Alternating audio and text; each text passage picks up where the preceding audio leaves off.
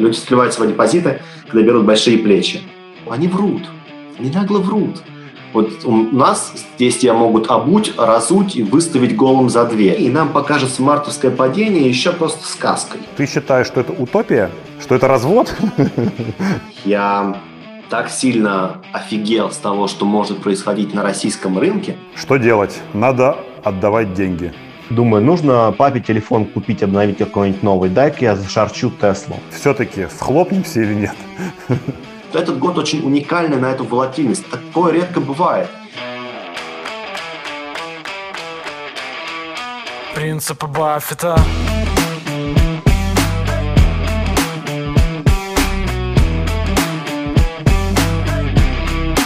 Принципы Баффета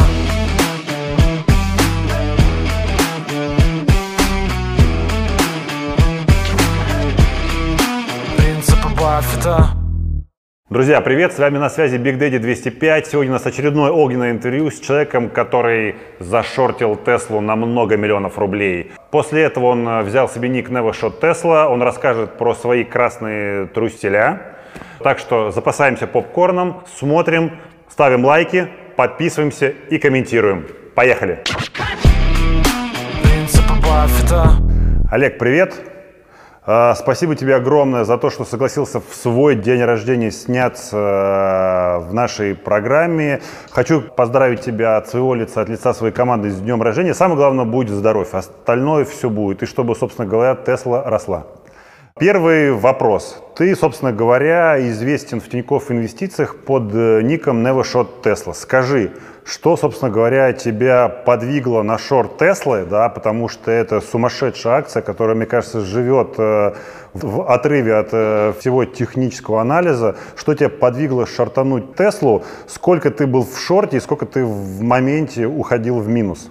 Слушай, она не была такая уж непредсказуемая, не так сильно жила в отрыве на тот момент времени. Она ушла как раз непосредственно в отрыв в тот самый момент, когда ее зажартил. То есть там сильный рост начался в конце 2019 года, и он шел планомерно, постепенный. И когда уже ковид появился в Китае, а, там Тесла торговалась в корот узком боковике 640, около вот этой, этой, этой цифры. Я такой сидел вечером, думаю, нужно папе телефон купить, обновить какой-нибудь новый, дай-ка я зашарчу Теслу. Это было примерно так. Ну, я взял первой суммой на миллион зашортил, он ходил прям в узком диапазоне, 2-3% делались каждые 2-3 часа, повторял все это. Все это было видно, так уже было там практически неделю. Ну, и я зашортил. А потом решил перенести через ночь, и наступили те самые долгожданные события, когда ночью Китай запретил открывать короткие позиции в Тесле. Ну, там ее понесло уже. Много новостей интересных выходило. Скажи, сколько суммарно по времени ты был в шорте Теслы, пока не вышел в ноль? Чуть больше месяца. Чуть больше месяца я находился в шорте в тот момент времени. И мне частично повезло, потому что совпало с мартовским падением, когда падал весь рынок без разбора, и в частности падала Тесла, во многом даже сильнее рынка, потому что она была слишком надута на тот момент времени, перегрета. И это позволило мне выйти в ноль, там небольшой минус, потом еще покататься на горках, которые представлял в тот момент рынок. Скажи, вот что тебя мотивировало, не знаю, как ты себя успокаивал, читал ли ты там, не знаю, какие-то молитвы, чтобы как-то себя успокоить и замотивировать не резать убытки, да, а вот дождаться того момента, чтобы хотя бы с минимальными потерями выйти из шорта? Ну, слушай, Толь, мне кажется, два основных момента. Первый момент, и вообще я считаю очень важный, как бы я торгую не первый день, пять лет, и прям таки интрадеем занимаюсь, наверное, около двух-двух с половиной лет. До этого больше среднесрочная, краткосрочная торговля. А, в целом это мое основное направление. Но когда на рынке есть волатильность, занимаюсь интрадеем. И разные бывают ситуации, и разные бывают убытки. И у трейдера такое происходит, когда ты много раз что-то теряешь, и крупные суммы, в какой-то момент а, ты просто перестаешь испытывать, эмоционально выгораешь и не можешь испытывать эти пиковые эмоциональные переживания. Когда, несмотря на, там, на то, какие минуса или красные цифры ты видишь, ты уже не чувствуешь ничего, а чувствуешь какое-то просто спокойствие и безразличие. И параллельно с этим у меня была четкая уверенность, четкая идея и понимание, что за два дня рост на 60% – это ненормально, это пузырь, и рост еще был до этого очень сильный, и что это обязательно пройдет, обязательно сдуется вопрос времени, вопрос переж... нужно пересидеть. Причем ко мне дважды подходил маржин кол в этот момент времени, один раз я доносил средства небольшие, а, мне друг, кстати, даже тогда помогал, чтобы не вылететь с этого шорта, другой раз просто коснулся и ушел. Вот, меня очень пронесло. Именно вот из-за этой ситуации, что другие люди увидели, каково это тоже находиться в такой позиции, что много новичков на рынке тогда приходило, тоже попадали в такие ситуации, они видели, что как можно из них выходить, и как психологически, в частности, с этим бороться, и что делать, что не делать. В частности, это стала моя главная мотивация завести канал и что-то писать. В начале февраля месяца, вот параллельно с шортом, я завел телеграм-канал и стал там делиться своими мыслями, идеями по рынку. Слушай, но вот с тех пор ты входил в шорт еще раз Теслы или все? Или теперь для тебя шорт Тесла это табу? Летом немножко баловался, но по факту нет, чуть-чуть. Ты в Теслу веришь? Не верю абсолютно. У меня было интервью с Чаки, который ты видел. Вот он как бы свято верит, что Тесла это не только автомобиль, да, это, собственно говоря, технологии и все то, что связано с Илоном Маском. У тебя какое-то другое мнение по этому поводу? Ну, я в этом плане согласен, то, что это просто уже определенный культ личности, хайпа, как правильно было сравнение с Apple. Это определенная вера. Тесла это уже вера, это, это уже религия. И такие вещи, они покупаются бездумно. Просто я приверженец определенной философии. Мы, допустим, с Алексеем просто приверженцы разных философий. Я всегда смотрю на компании с точки зрения там, фундаментального их анализа, насколько они адекватно оценены, неадекватно оценены, уровень их долга, могут ли они приносить, генерировать постоянную прибыль, их денежные потоки, там, рассмотреть их P&L.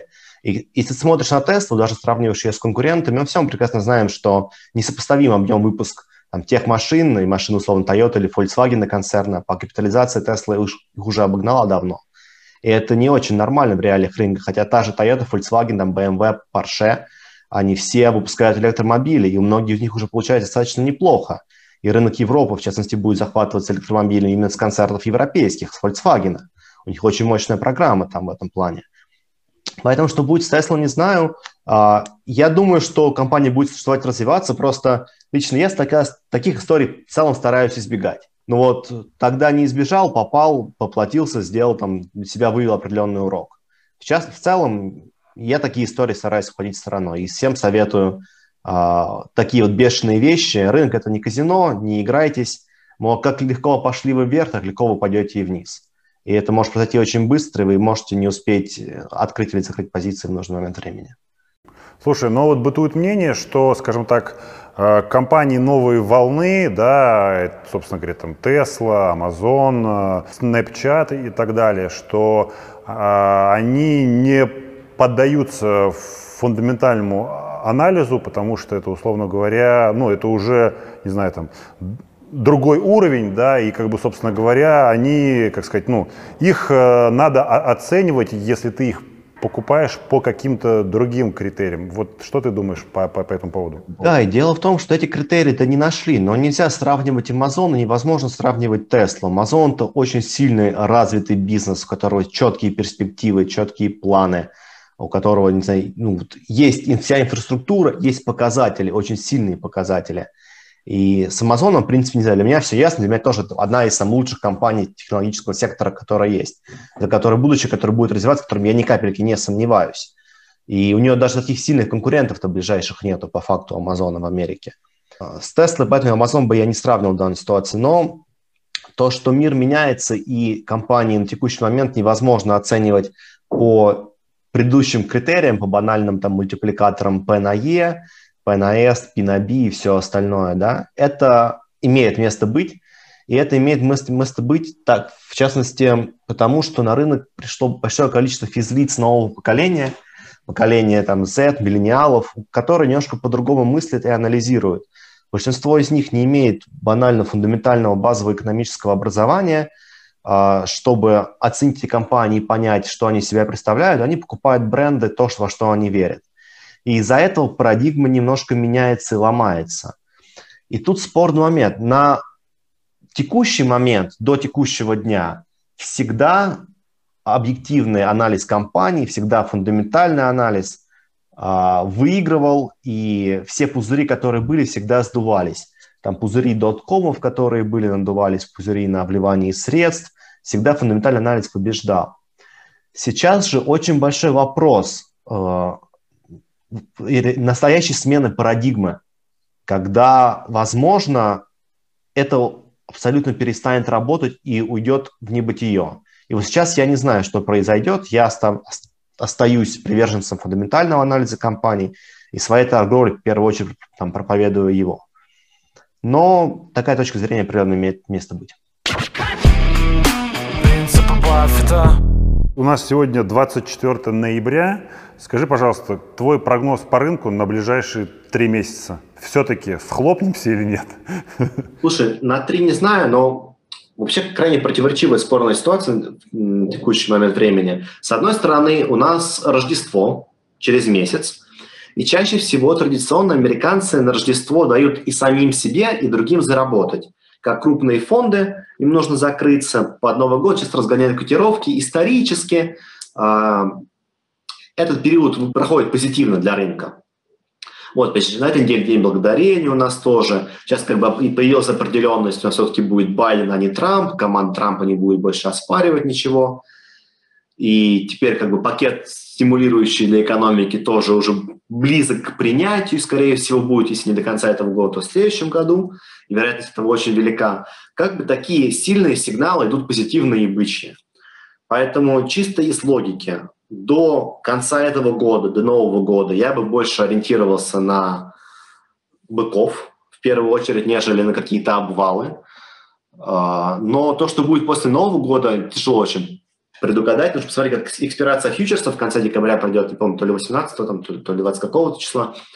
Вот. И уже после Рождества я бы был очень аккуратный, присматривался, что происходит. Что будет с вирусом происходить, появится ли вакцина массово.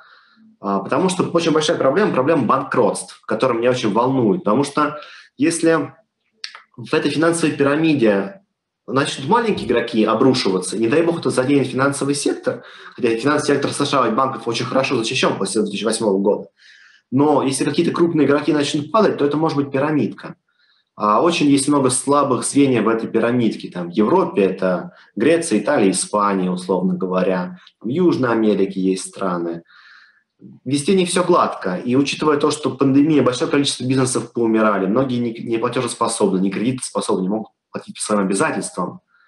Я боюсь, что там на фоне большого количества ликвидности, которое вливается в рынок, перенасыщения, в 2021-2022 году что-то очень может неприятное произойти, и нам покажется мартовское падение еще просто сказкой.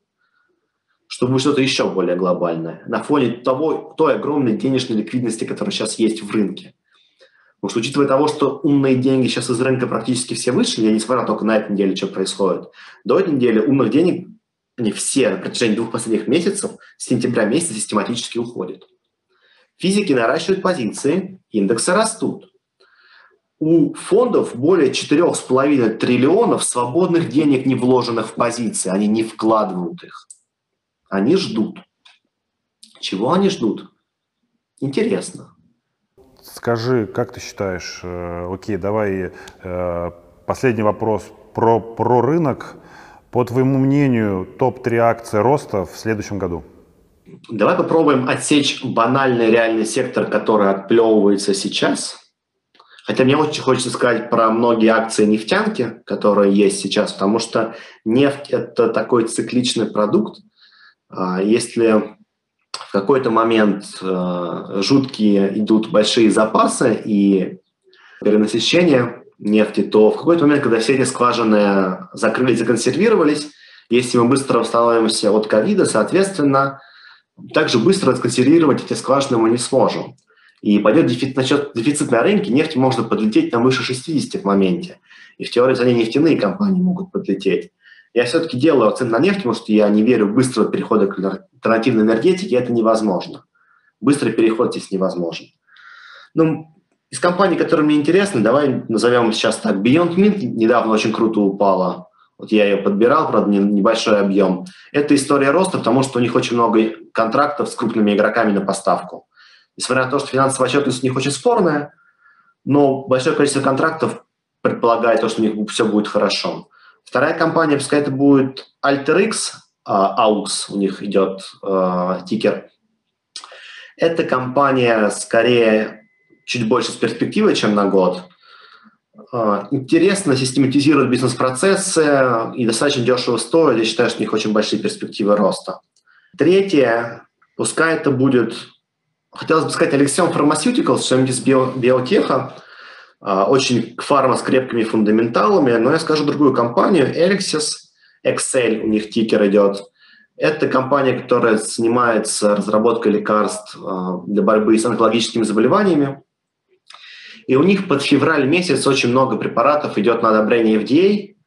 И если там что-то срастется, то процентов 50 они могут дать уже к февралю. Но там биотех – это тоже очень большой риск и казино. Принципы Баффета. Друзья, это случилось. В руках я держу ту самую книгу, которую я написал по следам своего дзен-блога «Трейдинг в чайнике». Это прямо вот запах из типографии. Буквально вчера ее забрали. Это та книга, которую уже прочитала много сот человек, и я вам рекомендую ее прочитать, если вы пришли только-только на фондовый рынок и хотите понять, э, что делать, куда бежать, что делать надо, как делать не надо. Вот здесь есть все ответы. Так что заходите по ссылке, которая находится внизу, скачивайте эту книгу в Литресе. Она абсолютно бесплатная.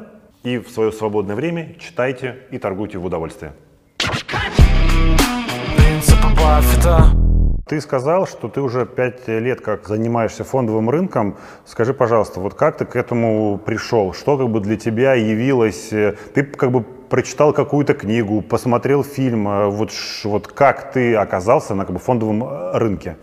Наверное, плюс-минус банальный, как у всех, искал способы заработать, дополнительные какие-то средства получить. А, поскольку я, я имею экономическое образование, у меня международные отношения, мировая экономика, специализация Северной Америки, в принципе, специализируюсь на, на США и с политической точки зрения, и с экономической, ну, плюс uh, мировая экономика. И с фондовым рынком я в теории был знаком. Uh, вот в 2015 году захотелось, просто когда искал для себя какие-то способы дополнительного заработка, в 2015 году я еще учился в магистратуре, я подрабатывал репетитором английского языка, ну, это было, и у меня очень много было разных стипендий, может, у меня было много успехов там, в общественной деятельности в разных таких направлениях. Вот, искал, где же еще, куда же, как еще. Для себя открыл фондовый рынок, э, как, ну, как открыл? Открыл на практике, скажем так. В теории-то я был знаком, а на практике нет, потому что теории-то все, мы это проходили. И начал заниматься инвестированием и постепенно-постепенно изучать первые два года. Я фактически только вкладывал, я очень мало спекулировал, торговал на трейдей – Просто покупал компании, держал их. И мне очень повезло то, что я вкладывался в российский рынок э, в конце 2015 года, и за два года, когда я держал эти акции, большинство, они с эффектом э, низкого старта, они очень сильно отросли. Это помогло мне мой капитал тоже сформировать до определенного момента. Ну, то есть, как бы ты вот э, решил войти на фондовый рынок, открыл брокерский счет, начал пополнять брокерский счет э, из своих заработков, и так вот у тебя рос капитал.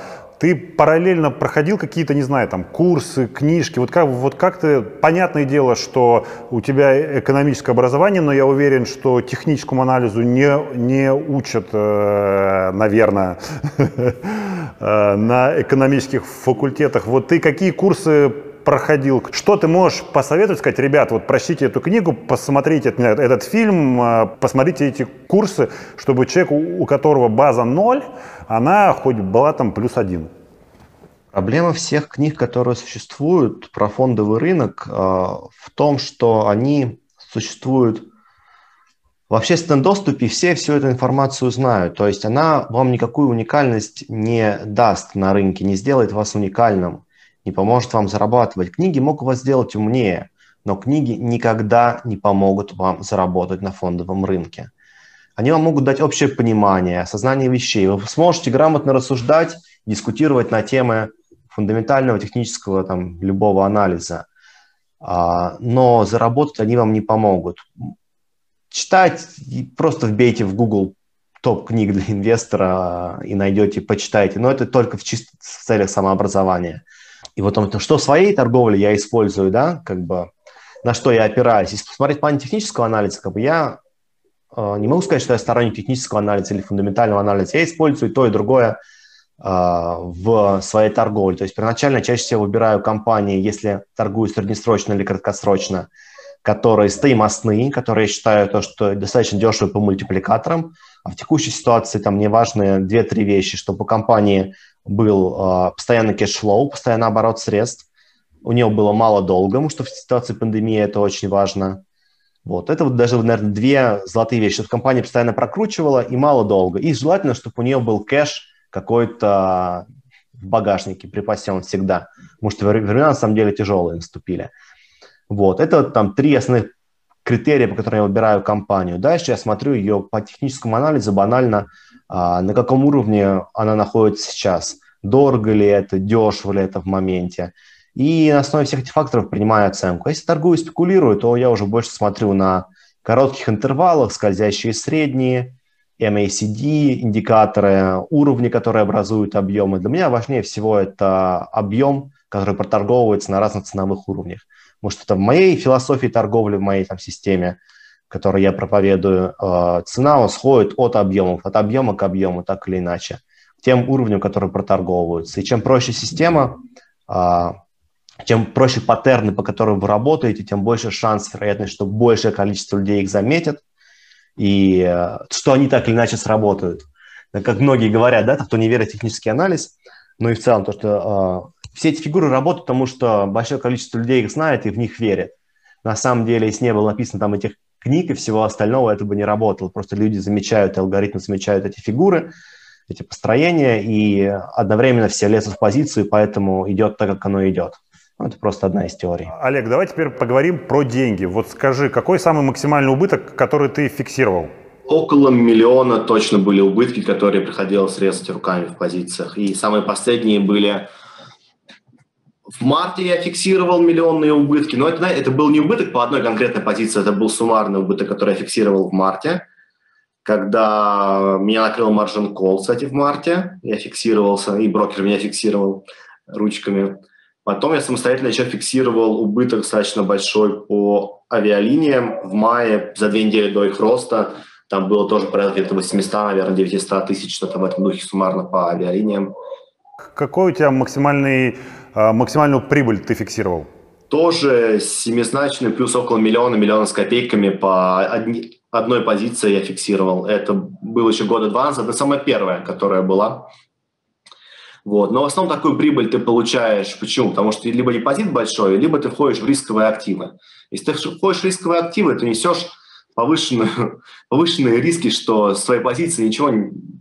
Она сгорит. Иногда может сгореть в ноль, условно говоря. На том же Риге я катался, допустим, как пример, в апреле месяце с одного Рига с покатушки я заработал там больше миллиона. Ну и потерял на нем 1400 там суммарно, вышел там плюс, не знаю, условно говоря, 800 тысяч. Это вот такие риски, которые иногда себя берет инвестор. Но инвестор, трейдер, спекулянт. Инвестор здесь нельзя сказать. Но это казино. Когда ты торгуешь такими инструментами, это за гранью любого риск-менеджмента, это превращается в чистое казино. Ты, ты просто либо успеваешь скачать, выскочить, когда нужно, либо не успеваешь. Когда ты торгуешь 5 лет и торгуешь чаще всего интрадей, спекулируешь, у тебя есть больше шанс успеть, но это ничего не гарантирует. Ты зафиксировал, например, как ты говоришь, там убыток в миллион. После ты как бы, не знаю, там пошел, на налил стаканы и как бы утопил свою печаль, либо как бы ты сделал какие-то выводы. Это в любом случае это какой-то психологический стресс. Вот как ты с ним справляешься? Перестаешь чувствовать. Через несколько потерь, когда несколько да? происходит с тобой крупных потерь, в какой-то момент ты перестаешь чувствовать убытки.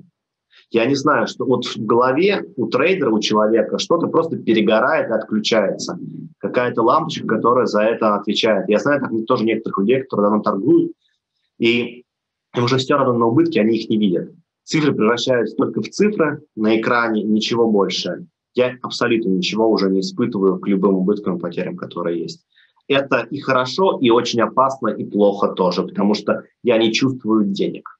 Сколько в месяц тебе в среднем приносит трейдинг? Очень трудно сказать, он приносит в месяц, потому что трейдинг и рынок – это абсолютно непостоянная субстанция.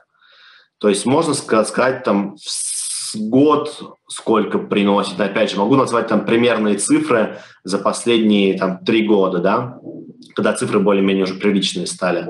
Но сказать, сколько средняя в месяц, ну, по-разному. Это может быть и 100 э, тысяч рублей, а может быть и больше миллиона. Но может быть минус? Конечно, может быть легко.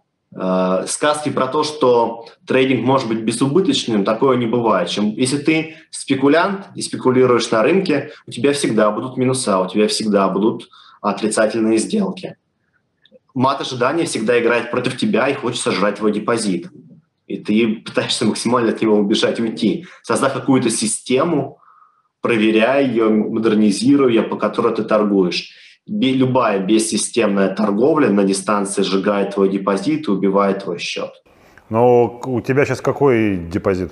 Ну, я говорил, семизначное число личных средств и в управлении восьмизначное суммарно у меня. Что значит в управлении? Тебе кто-то дает деньги? Да, друзья, знакомые, клиенты. Поскольку я торгую на рынке уже пять лет этим занимаюсь, как бы многие люди об этом знают, и появился определенный пул людей, которым интересно которые видели мои результаты, которые я показывал. Опять же, сарафанное радио работало еще до пульса. У меня появились определенные средства управления. Там, каждому человеку мы подбираем определенную стратегию, уровень риска, который допустимый, обсуждается с ним, нужно ему вообще это либо не нужно.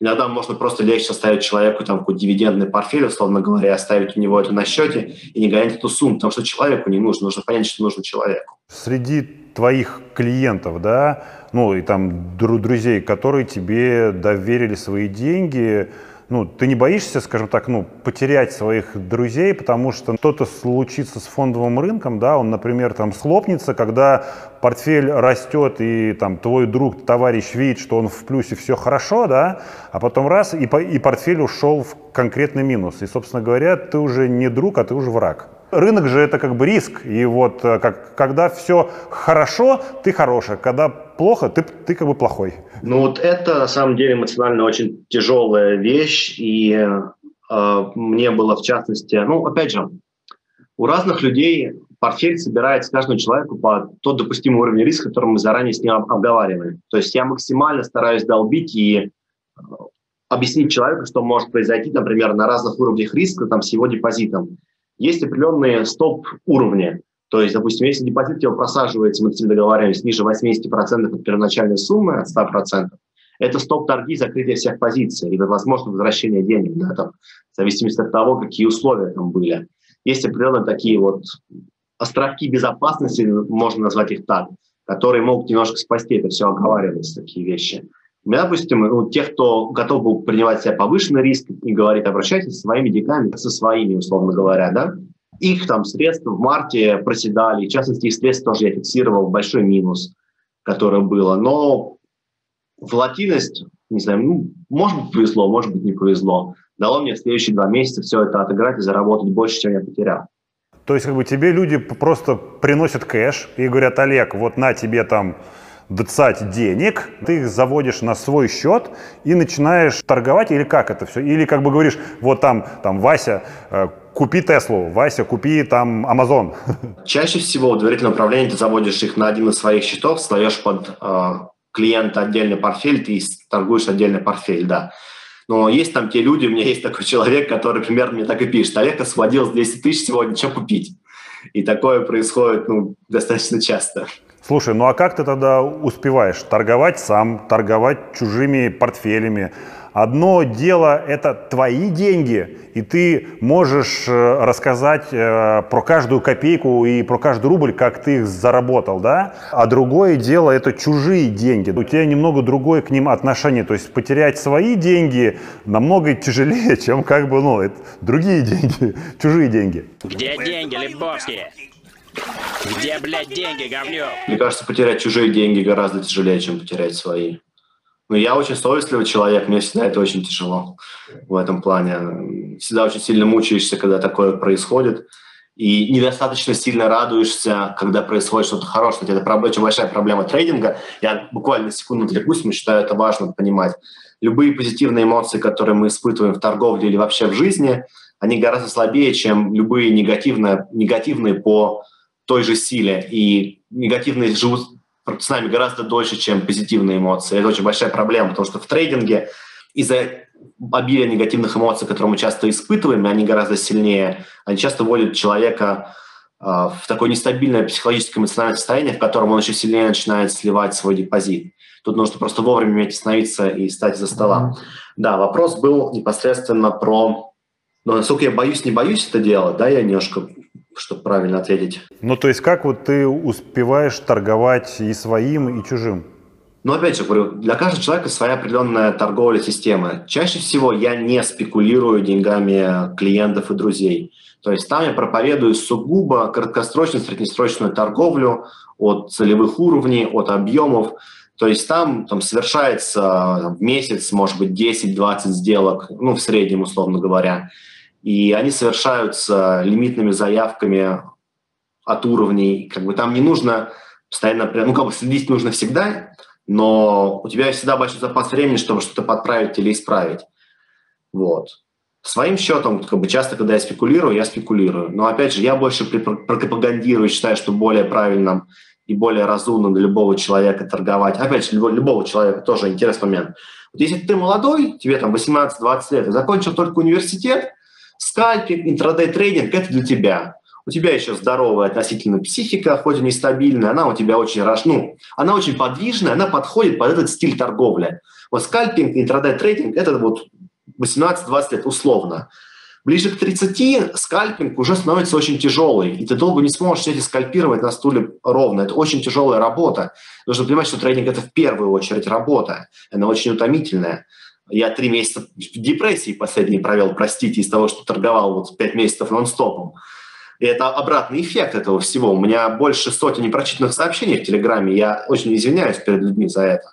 Потому что я только сейчас стал из этого вылазить состояние если тебе ближе к 30, там 30-40, у тебя уже среднесрочная торговля это примерно твое. Либо инвестирование, когда ты купил и забыл, либо ты торгуешь среднесрочно и краткосрочно. Совершаешь небольшое количество сделок в месяц, ты вроде бы как бы торгуешь, но ты не играешься, так скажем. Ты примерно понимаешь какие-то тренды, что-то туда, куда-то. Вот. Если ты, ты человек, тебе 60 лет, твой портфель – это портфель консервативных облигаций, ну, корпоративных, РЖД какого-нибудь, условно говоря, все. Тебе не нужны влезть ни в какие там риги, трансоушен и все остальное. Я определяю уровень допустимого для них риска. Большинство из них, там 90% портфеля, которые я веду, я веду чисто среднесрочная, краткосрочная торговля. Никаких спекуляций на их счетах. Ты сколько денег потерял на глюках Тинькова? Были такие моменты, когда я терял там сотни долларов, и для меня такое это, ну, неприятно, но ладно. Я готов был с этим мириться. Но бывали моменты, когда я терял тысячи долларов. И вот это у меня уже начинало очень сильно закусывать. Естественно, мы все знаем, как, к сожалению, отвечает поддержка Тинькофф на это. Это не секрет. Спас, спасение утопающих – дело рук самих утопающих, да, как говорится, выкручивайтесь как хотите.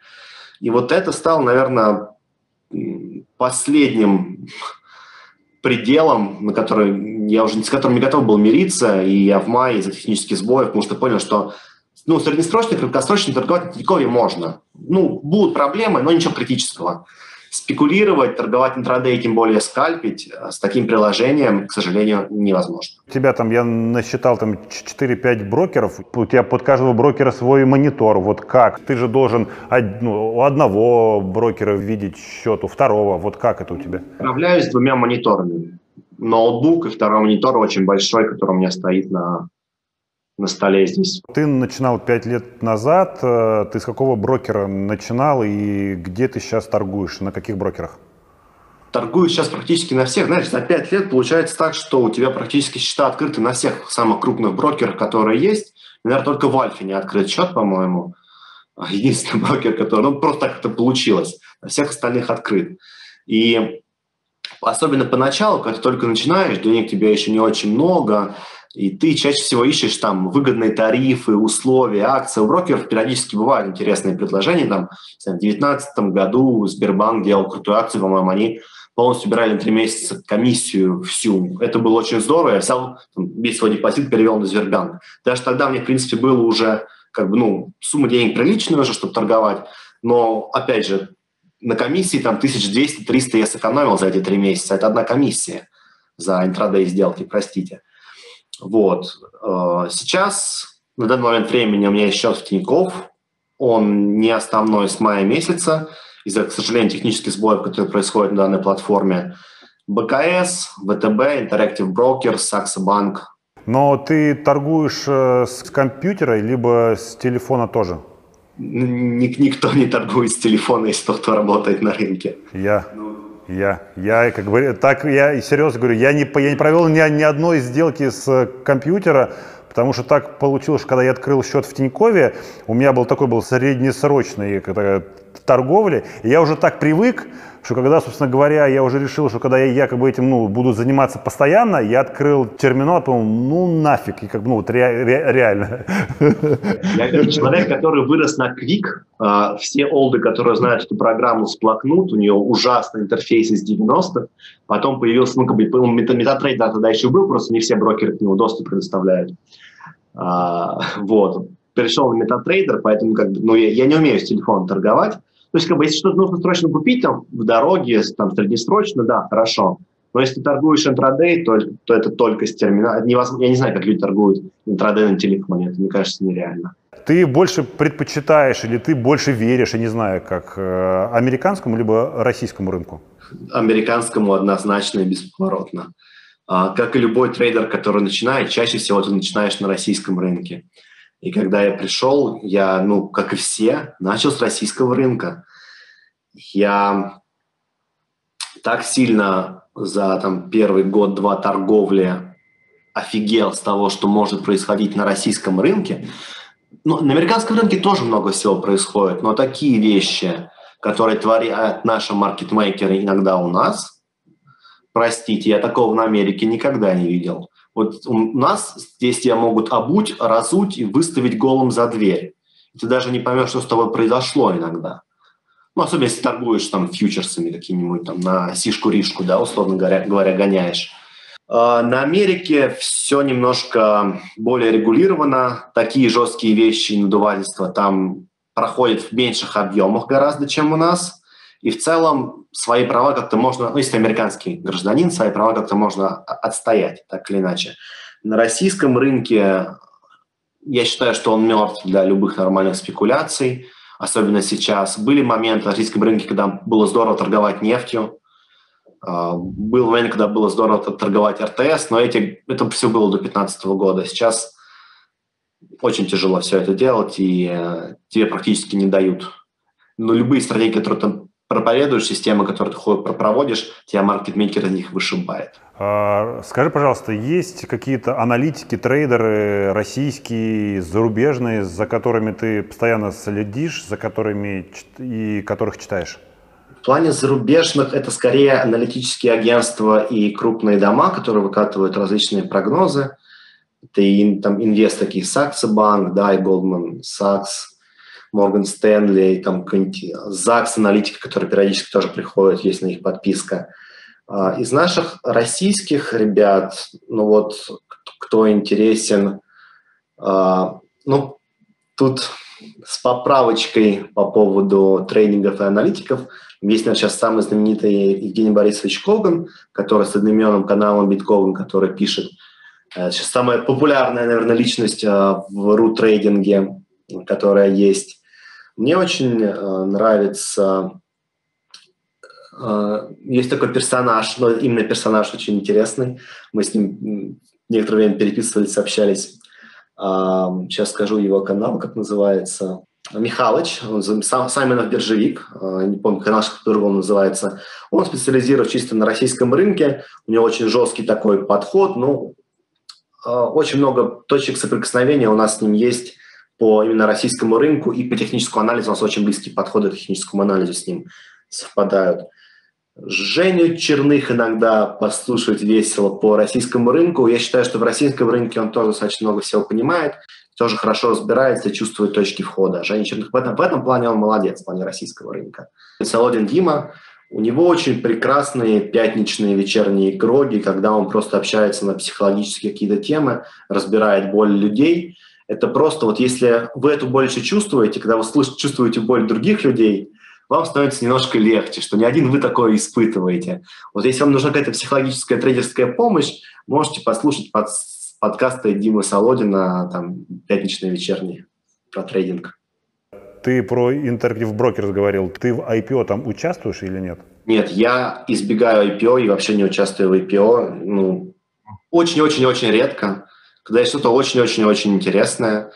А, для меня IPO – это достаточно большая лотерея, на которую я не готов идти оценить риски. В чем вообще смысл IPO? Почему я так отношусь к IPO? Понимаете, когда компания выходит на IPO, она предварительно себя оценивает определенным образом. Если ты не внутри этой системы, не имеешь никаких инсайдов, там, друзей, знакомых, кого угодно, ты никогда не знаешь эту самую объективную оценку, несмотря на все там международные стандарты, по которым она оценивается, они что-то закладывают туда свое. И когда они выходят на рынок, а, тут уже вопрос до первого отчета, скажем так, если это американский рынок, когда все может вскрыться. А, тут здесь вопрос, пройдет ли хайп, либо не пройдет хайп. Вот я не хочу лезть вот в это пройдет, либо не пройдет, когда у тебя 50 на 50, и ты никак не можешь это контролировать, никак не можешь на это влиять. Я могу войти в акцию после IPO через там, несколько кварталов, когда она покажет как минимум несколько отчетов, тогда да. Раньше входить в IPO ну, я не вхожу. У тебя же экономическое образование. Разве ты своего бэкграунда не можешь оценить потенциал бизнеса? Нет? Невозможно оценить правильно IPO-компанию. Это очень сложно. Это просто отдельная, не знаю, отдельные дебри, да, как торговля опционами. Кто говорит, кто, что опцион это просто и легко, они врут. Они нагло врут. Опцион это не просто никакое, это очень сложная математика. Я использую опционы самые простые, только хеджировать позиции. Я даже не лезу в те дебри, которые там есть. Это очень сложно, чтобы правильно все рассчитать что вписать это в систему. Нет, я согласен, без системы торгую опционами можно. Но попробуйте вписать в математическую систему свои опционы. Это очень тяжело. Поэтому для меня, допустим, опцион только хедж. И IPO тоже большая казино, большая лотерея. Я стараюсь лично ее избегать. Просто моя позиция. Олег, расскажи про себя. Ну, слушай, банально. А, мне сегодня исполнялось 28 лет. А, из них 5 последних лет я посвятил трейдингу, но так, чтобы прям очень активно. Наверное, последние два года, где-то два с половиной года назад, мой первый заработок по трейдингу стал а, больше моего заработка на работах, которые я работал. А, у меня была достаточно интересная активная жизнь. В студенческие годы было много общественных организаций, в которых я участвовал. Был руководителем одной из организаций в городе Воронеже, я сам из города Воронежа. Отучился в университете, два образования в сфере международных отношений, экономический факультет. И потом я устроился работать э, в одну западную FMCG-компанию, акции которых котируются, торгуются на биржах. Потом делал чемпионат мира по футболу в России, отвечал за сборную Исландии – был координатором, это был очень интересный опыт. Далее уехал делать свой бизнес во Вьетнам, я занимался шоколадными продуктами, мы устраивали там, а, организовывали туристические группы, продавали наш шоколад, там, конфеты в отеле, и я организовывал а, экспорт, соответственно, в Россию тоже наших продуктов.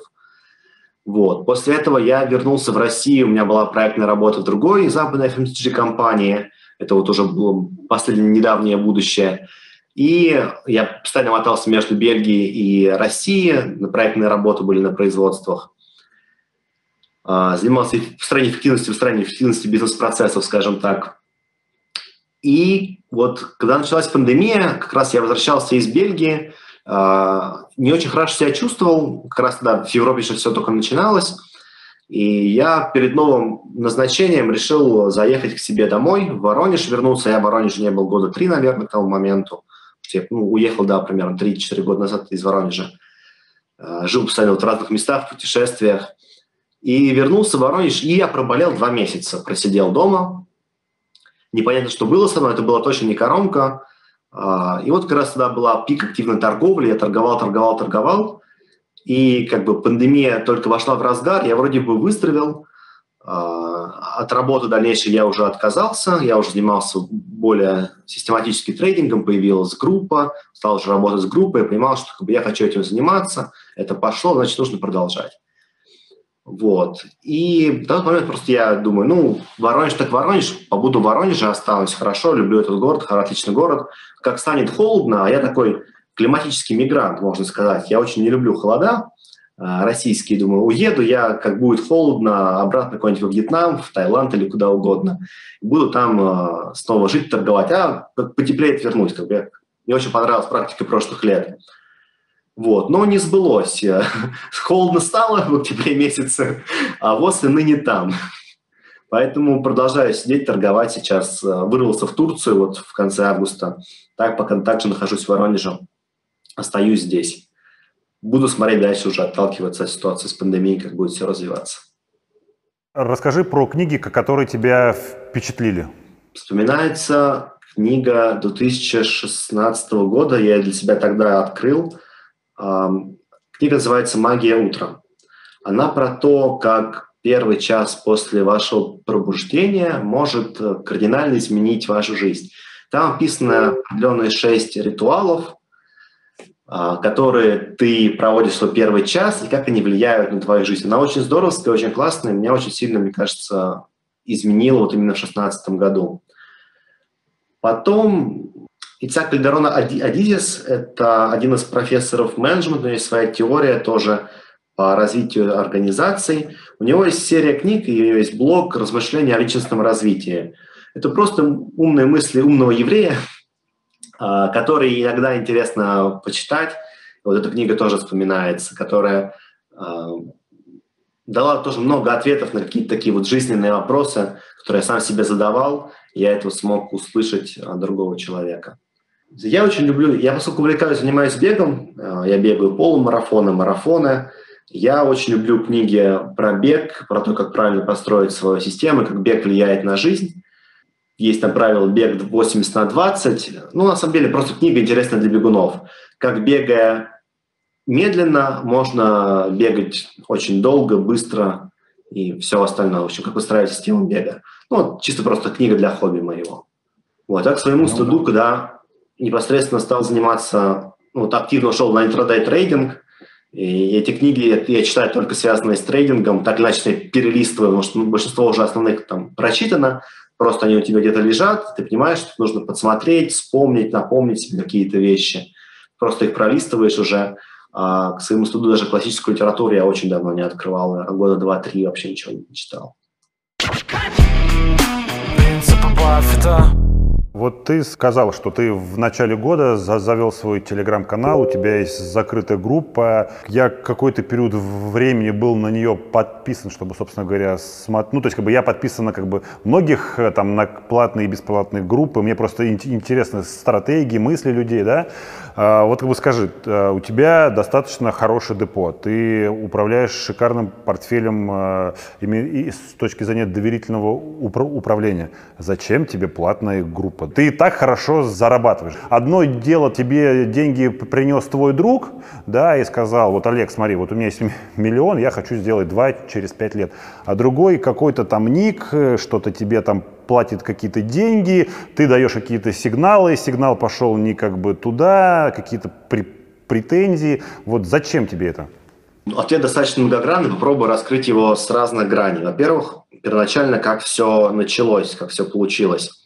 Сначала появился общий канал э, в феврале месяце, и в начале марта, когда я резал позиции свои и закрывался, я видел в пульсе, что происходит просто огромная паника, но люди, которые пришли на рынок, они увидели такое падение, которое не видел никто там за 20 лет, там, с 93 там, на года примерно. Больше, да, даже получается.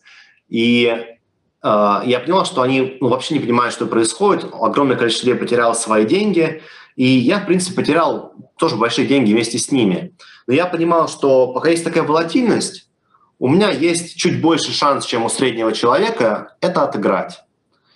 И тогда, там, в марте месяце, с помощью донатов я там собрал 400 человек суммарно, с которыми мы торговали весь март. Я давал им определенные сигналы, куда я захожу, что я делаю, продаем, покупаем, абсолютно разные акции – это было очень много людей, которые входили, там кто-то платил 10 рублей, кто-то там 500, неважно, сумма была не важна. Мне было просто важно помочь, ну, не только помочь, показать людям, что из таких ситуаций, если рынок дает возможность упасть, он дает возможность подняться, и можно выбраться, пока есть волатильность. Потому что этот год очень уникальный на эту волатильность. Таких годов, ну, такое редко бывает. Те возможности, которые есть сегодня, те росты по 10%, которые мы видим, это необычный рынок. Такого не будет каждый раз. Это уникальное время сейчас мы проживаем на самом деле, которое дает зарабатывать на волатильности. Вот, и мы с этими людьми торговали. И так получилось, что вот за этот март месяц там, я восстановил свой убыток, заработал больше. Большинство людей там сделало то же самое, плюс-минус. Там, кто следовал своим советам, статистику я не подводил. Просто очень много людей мне потом писали, мне было очень приятно. И с апреля месяца это просто переросло уже в нечто большее. Для меня это и дополнительно отдельный заработок, да, определенно.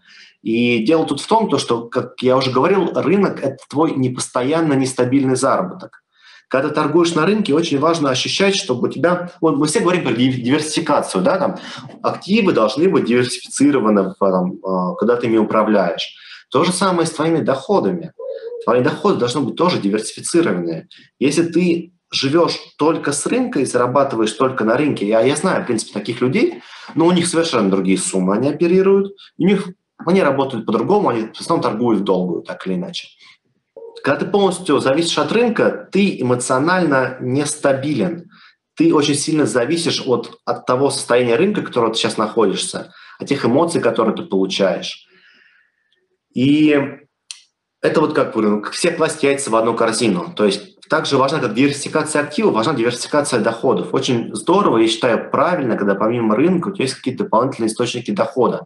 Когда ты понимаешь, что на рынке все плохо, ты как-то себе можешь э, под попу простынку постелить и себе пончик купить какой-нибудь, если что-то пойдет не так. А пойти может все что угодно, может это непредсказуемая ситуация, поэтому это просто очень разумно. Это с одной стороны. С другой стороны, вот я помог людям, и я понимаю, там, для меня счастье в деятельности, счастье э, в том, что я могу быть полезен в чем-то людям, в чем я разбираюсь.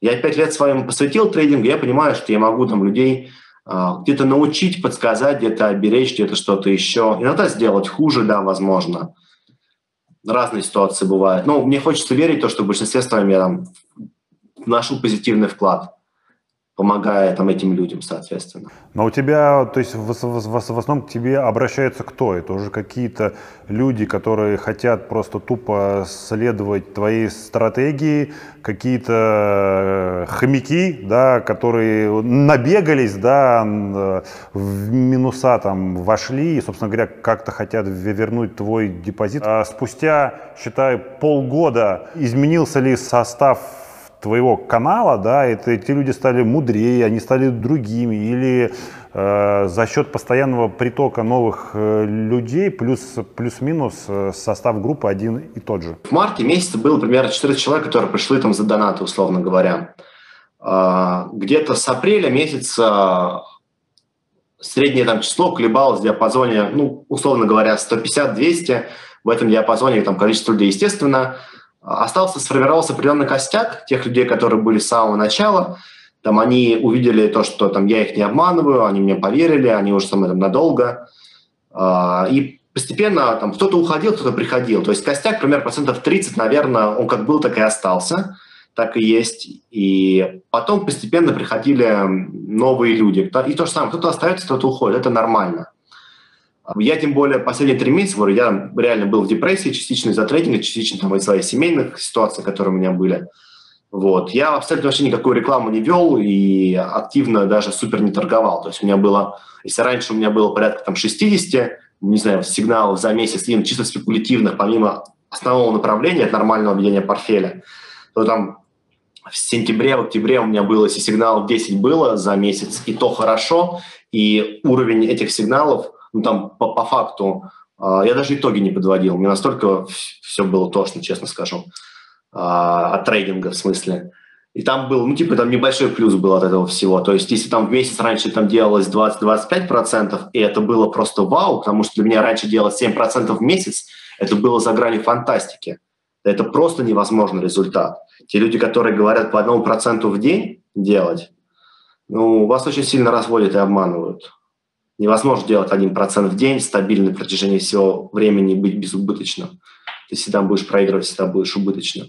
Вот для меня было счастье делать 7% в месяц. Невозможное счастье. Это был мой лучший год в 2019 году, когда там, за год это получилось. Потому что рынок помог, потому что такой рынок был. Сейчас рынок другой, другая ситуация. Вот. И касаемо людей, люди абсолютно разные в группе. Да, есть новички, также есть, допустим, в чате у нас именно опытные, матерые такие трейдеры, которые торгуют давно. И помимо там тех идей, которые я подбрасываю, они между собой обмениваются еще в 2-3 раза больше количеством идей. Я за это очень ценю нашу группу, люблю тех людей, которые там находятся. Это уже определенная комьюнити, которое создалось, которое тоже видит, следит за рынком. Может, у тебя только две пары глаз и там торговые роботы, алгоритмы, которые показывают различные абнормальности, которые происходят на рынках. На рынке. А у тебя в чате еще там таких людей много, которые тоже следят и видят, подбрасывают идеи. Это же здорово. Я брал ин- интервью у Димы, который full-time трейдинг, он как бы пропагандирует интрадей, что полпроцента, один процент в день легко, и он сказал, что я вот с 1 января буду торговать в режиме реального времени на сумму 100 тысяч долларов, чтобы показать в режиме реального времени, что это возможно. Ты считаешь, что это утопия? Что это развод? Пускай проторгуют на дистанции на пол процента на процент каждый день на дистанции. Дистанция это сколько? Месяц, год, пять лет? Если 5 это лет. хотя бы за месяц он это сделает, а он это не сделает. Никто это не ну, сделает. Вот как ты считаешь, если человек захочет, да, он э, пройдет классный курс, он будет разбираться в фундаментальном анализе, техническим анализом, какое минимальное депо ему надо иметь, чтобы жить за, за счет трейдинга? Жить за счет трейдинга – это такая тоже интересная мечта, многие, которые, правда, существуют. А, хочу сразу оговориться, жить за счет трейдинга в теории возможно, но у тебя всегда должен быть либо какой-то финансовый backup, какие-то сбережения, которые лежат на долгосрочном счете, и ты знаешь, что как бы если что, вдруг это твое. И плюс желательно, чтобы у тебя были дополнительные источники дохода. Только тогда ты сможешь свободно, без какого-то большого психологического давления заниматься трейдингом и пытаться жить с трейдинга. Жить с трейдинга, взять все деньги, которые у тебя есть, не дай, не дай бог в кредит еще, и пытаться на них торговать, это очень грустно. И, ну, опять же, какая сумма нужна? Ну, в регионах, не знаю, мне кажется, тысяч 40-50 уже можно жить. В Москве это от 80 тысяч, там 80-100 тысяч уже можно жить для Москвы. Ну, давайте подумаем, легкая математика, какой депо нужен, даже если в месяц в среднем, ну, опять же, месяц тоже такое, допустим, в месяц сделать хотя бы 5%, хотя бы 5%, ну, сколько, допустим, от миллиона 5%, у нас, соответственно, 50 тысяч рублей. Ну, может быть, но трейдинг рынок – это настолько непостоянная субстанция, что невозможно говорить, что я буду делать 5% каждый месяц. Один месяц может сделать 20%, другой минус 10%. Потому что слишком все непостоянно. И, и поэтому жить на трейдинге очень тяжело, и жить с трейдинга очень тяжело. Потому что нет стабильности. Самая большая проблема трейдинга – у тебя нет стабильности, у тебя нет прогнозируемого дохода. И это очень плохо ну, в плане трейдинга. Какие ты советы э, дал новичкам, которые вот только пришли на рынок, что стоит делать, а что не стоит? Опять же, смотри, каким новичкам. Молодым новичкам, которые там приходят, условно говоря, до 25 лет, хотят что-то попробовать, я им советую рисковать и слить несколько раз свой депозит. Самый лучший урок, который вам даст рынок, это слитый ваш депозит. Ничто вас лучше не научит. Слейте пару раз, сделайте выводы, разберитесь на практике, сделайте себе больно, встаньте, попробуйте еще раз – и тогда вы что-то поймете.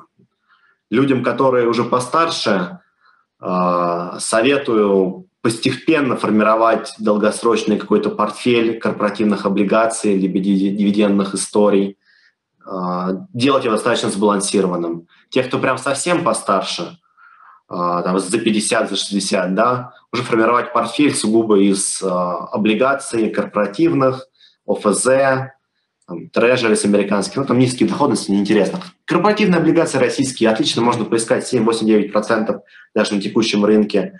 Это будет здорово. И 80% портфеля примерно должно быть из корпоративных облигаций. Все зависит, какого возраста новичок приходит на рынок. Пробовать, О, да, не бояться, не бояться. И выделить себя сумму, которую не страшно потерять. Потому что чаще всего вы потеряете, большинство людей сливает свои депозиты. На фондовом рынке не так часто, но, допустим, почему эта фраза жива из-за Форекса и жива из-за срочного рынка. Люди сливают свои депозиты, когда берут большие плечи. Большой заработок, большой риск, возможность сильно слить и потерять. Но на самом деле очень много историй, кто, то есть и, и мне даже пишут люди, что вот взял кредит, вошел по самые плечи, что делать? Надо отдавать деньги. Посоветуйте. Я брал кредиты, я ходил по самые плечи в свое время. Вот. И как? А, как ощущение? Искренне каюсь и сознаюсь. Первый раз, когда я так сделал, я взял кредит на 500 тысяч. А, никому, по-моему, это даже не рассказывал. А, начал торговать на плечи. Ну, как бы сначала так, без плечей, потом на маленькие плечи, там побольше. Вот. И потом я, моя первая потеря в деньгах составила 50 тысяч рублей. Для это были хорошие деньги. И мне прям стало так страшно, что я фактически закрылся потом в ноль, а, закрыл кредит и больше не торговал на заемные деньги. Хотя потом брал еще, но потом опыта уже было побольше, и уже была определенная система, которая позволяла регулировать риски. Но, опять же, никому никогда не советую брать кредиты.